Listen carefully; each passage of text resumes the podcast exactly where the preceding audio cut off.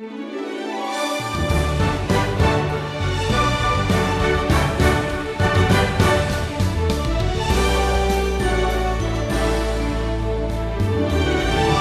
trust that it's your desire to serve God faithfully and effectively.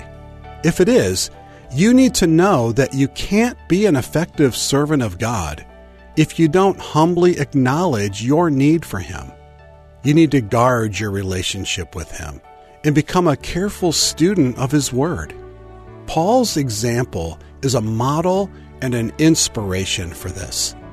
Stephen Davey takes you to Acts 20 on today's leg of the wisdom journey. This lesson is called A Model for Ministry. Many of you have had the privilege of traveling to different parts of the world.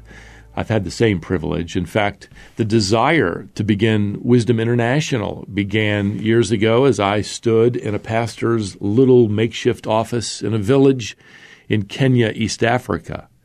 He had two worn out commentaries on a couple books of the Bible, and that's all he had to help him study uh, the Word of God. And frankly, I'm a little embarrassed that I have thousands of volumes to help me. But our desire began to use every means possible to put into print every lesson we teach and offer it online for free. It's thrilling today that people living in more than 100 countries around the world access our materials every single day.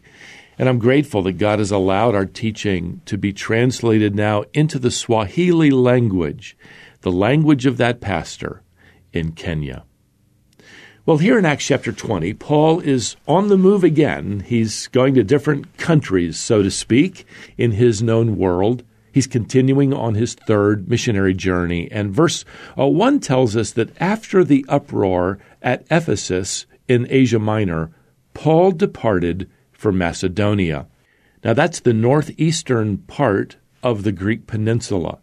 And now we read in verse 2 when he had gone through those regions and had given them much encouragement, he came to Greece. And there he spent three months. Well, it isn't long for trouble to catch up to Paul. There's a plot to kill him that becomes known, so he changes his plans, and instead of, of sailing back home, he travels overland back through Macedonia. Now, I don't know if you've if you've ever missed a connection at the airport. I certainly have, and it's it's it's certainly frustrating to lose a few hours of precious time. Well, you need to understand that Paul loses much more than a few hours because of this plot on his life. Uh, he's going to gain more ministry opportunities, but it's going to take a lot of time to retrace his steps. For one, verse 4 lists a number of men who are traveling with him, including Timothy. So this isn't really uh, wasted time but it is an unplanned delay. Now, when Paul reaches the Greek city of Philippi, Dr. Luke joins him. Luke is the author of Acts, so the changes of pronouns take place here in verse 6 from he to we. Well, we came to them at Troas, where we stayed, he writes, for seven days. Now, with that, Luke records a miracle that takes place in Troas. Verse 7 sets the stage for us. On the first day of the week, when we were gathered together to break bread, Paul talked with them, intending to depart on the next day, and he prolonged his speech until midnight. By the way, here's the very first mention uh, in the New Testament era of the church gathering to worship and hear the preaching of God's Word on Sunday. You see, things are changing. The church is no longer constrained by the Old Testament law that set Saturday as Israel's Sabbath. Beloved, the church is not Israel, and believers are now beginning to call Sunday the Lord's Day. In fact, over in Revelation chapter 1, verse 10, that's what you'll read. Now, while you can worship on any day in this New Testament dispensation of the church, Sunday has become the special day for the church to worship. And that's because it's worshiping in honor of Christ's resurrection that took place on Sunday. In fact, the creation of the church, which also took place on Sunday, took place back there on the day of Pentecost. So now Paul's preaching a rather long sermon here. It's it's now midnight, it's almost Monday morning. And and the church is gathered in an upper room A young man named Eutychus is sitting there on a windowsill. Verse 9 tells us that Eutychus sank into a deep sleep as Paul talked still longer. And I got to tell you, this is very encouraging that somebody slept through the Apostle Paul's preaching because people certainly sleep through mine. But this becomes rather serious. Uh, this isn't somebody who's starting to snore in the sanctuary. Luke continues here. And being overcome by sleep, he fell down from the third story and was taken up dead. Dr. Luke here was probably the one that pronounced him dead. You can imagine the terrible terrible scene here, the terrible accusations, uh, the discredit that's going to be heaped on this little church because of this death. But Paul does something rather unusual here. Verse 10 says, Paul went down and bent over him, and taking him in his arms, said, Do not be alarmed, for his life is in him. Verse 12 adds, And they took the youth away alive. well, how's that for an exciting way to end a Sunday service? Well, now the remainder of chapter 20 gives us Paul's farewell uh, there in Miletus. He's anxious to reach Jerusalem in time to celebrate the day of Pentecost. He wants to revisit the scene where the Holy Spirit descended. He wants to see the, the church in Jerusalem. In fact, he wants to see where it was created. Verse 17 records from Miletus, he sent to Ephesus and called the elders of the church to come to him. Now, remember, Paul has invested a lot of time, a lot of effort in starting this church and in teaching the, the believers in Ephesus. And the elders in that church now travel 30 miles to Miletus to meet with Paul before he sets sail. Paul speaks to them here. He, he happens to give us, frankly, a wonderful job description of every pastor, elder, church leader to this day. In fact, this here is a biblical ministry worthy of careful imitation. First, Paul says here in verse 19 that he had served with all humility and with tears and with trials. I know people who enter the ministry today who assume it's going to be, you know, nothing but triumph and joy and victory one after another. Well, Paul says his ministry here was one trial after another and a lot of tears.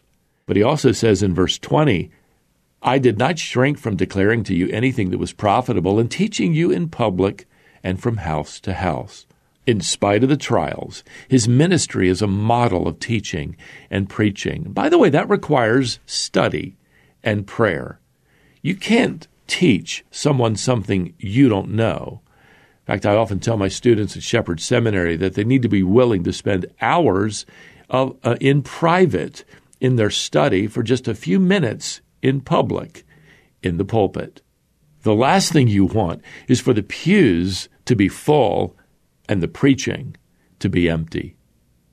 Well, now the apostle says in verse 22 here that he's constrained by the Spirit to go to Jerusalem. Now, apparently, through prophetic warnings, he knows that imprisonment and afflictions await him there, but he's still going to go.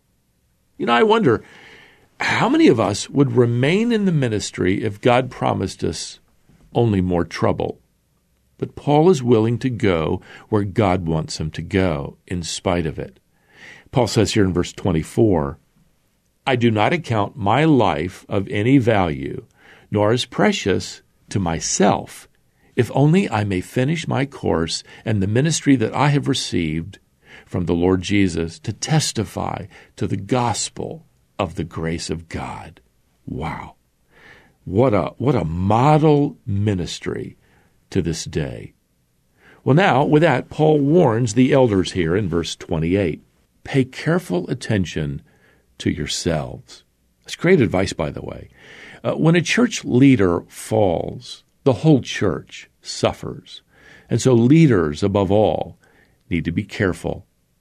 Well, next, Paul tells them to care or take care of the flock. The word for care here is poimino, from which uh, we get poimen, and that's the word for pastor. It, it, could be literally translated pasture, so to speak. A, a pastor is, is to literally lead the flock to green pastures and feed them.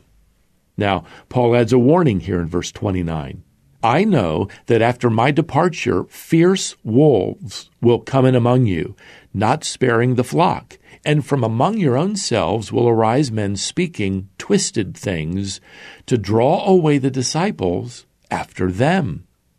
Well, let me tell you, this has been the history of the church, hasn't it?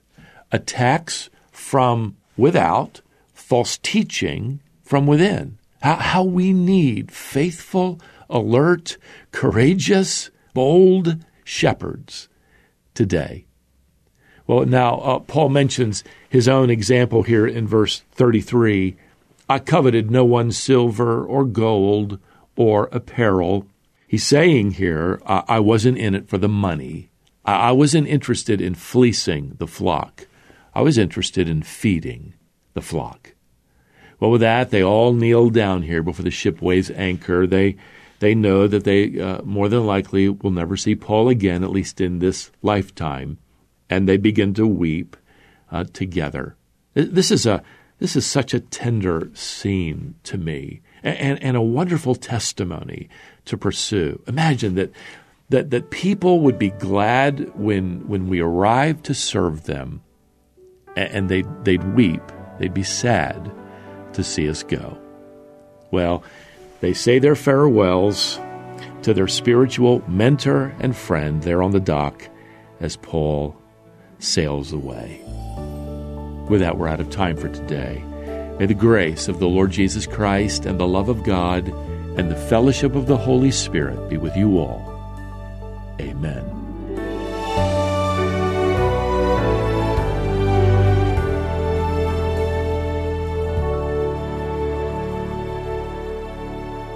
That was Stephen Davey and a lesson called A Model for Ministry. I hope it was a blessing to you. This is the Wisdom Journey. Stephen is teaching through all 66 books of the Bible in this series. Make the Wisdom Journey part of your day. If you do, you'll be equipped to walk wisely through life. We have a team of people who pray specifically for every request that comes into our ministry. Can we pray for you? We'd like to. If you have a prayer need, visit wisdomonline.org forward slash prayer. There's a form on that page that goes directly to our prayer team. They will pray for your specific request by name. Once again, visit wisdomonline.org forward slash prayer. Do that today or whenever you have a request. And then join us back here next time on the Wisdom Journey.